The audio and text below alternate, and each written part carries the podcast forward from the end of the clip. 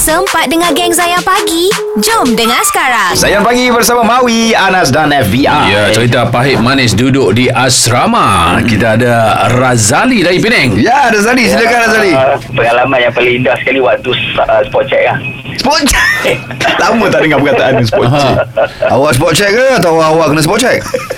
Kita dikejutkan oleh spot check di Yo. sedangkan asrama kita tu adalah asrama kelas uh, orang kata pelajar-pelajar paling baik lah. Hmm. Ah. Ah, dia ada asrama asrama tertentu. So asrama ni kira untuk bilik ni kira budak-budak student yang yang skema-skema je lah.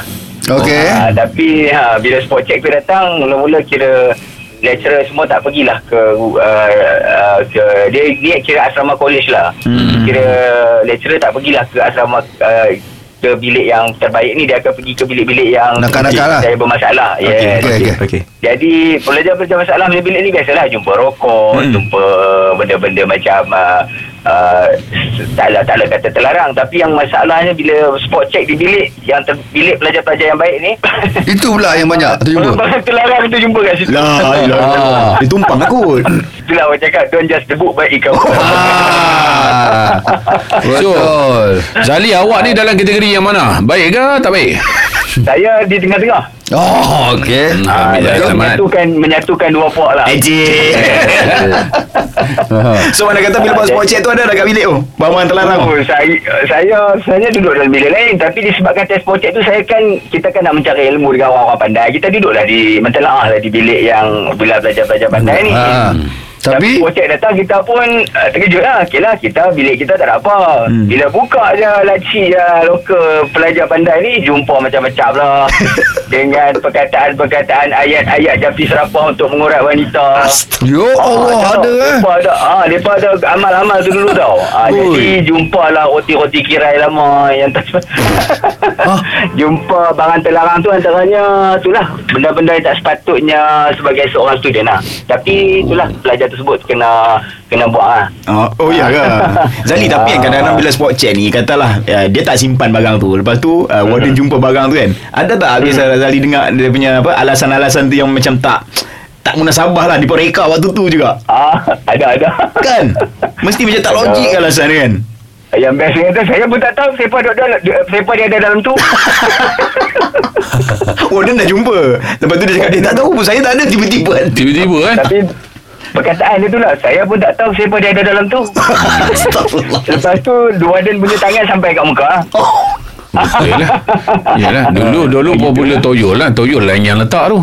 Toyol Oh, ya, ini tak ada zaman-zaman saya tu kawasan saya tu pula kira black black area. Ah, ah, ah. Jadi barang-barang terlarang ni datang daripada orang keliling dalam kampung juga. Oh. Okey. Ah, jadi benda-benda tu diselit-selit akhirnya jumpalah macam contohnya barang da- dapur untuk isap dadah dan sebagainya lah.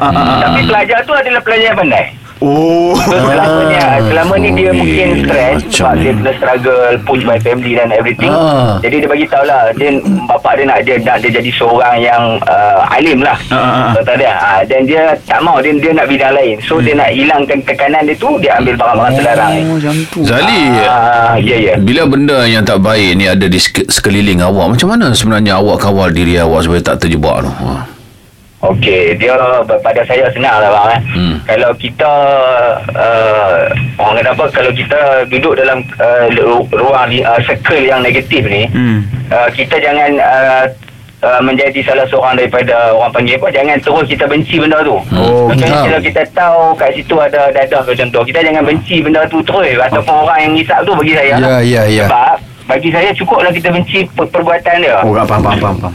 Ah, kita kena tahu dah oh, benda ni rasa dia akan jadi macam ni. Atau kita tak payahlah lah. Ah, Tapi setengah tu orang dia bahaya dalam tu. keadaan dia tertekan, stres, dia ambil benda tu sebab dia nak tenang, Ya. dia akan menjadi melekat kat dia. Itulah dia. kan? Ah, betul pada. Ah, Okey, itulah. jangan cuba walau sekali eh. Betul, Okey. betul. Cuba-cuba.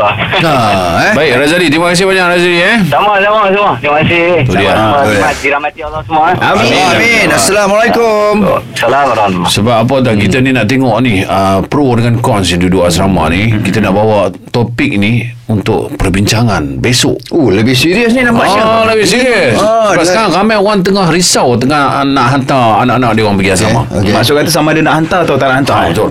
Tu topik esok lah kita sembang. InsyaAllah Fizz, eh? bersama dengan Fin Jamal dalam Sembang Deep. Alright. Alright. So, terus Tim Zayan destinasi nasyid anda. Jangan lupa stream audio perbualan penuh Zayan Pagi menerusi aplikasi Shock SYOK. Muat turun Shock di Apple App Store, Google Play Store dan Huawei App Gallery. Zayan, destinasi nasyid anda.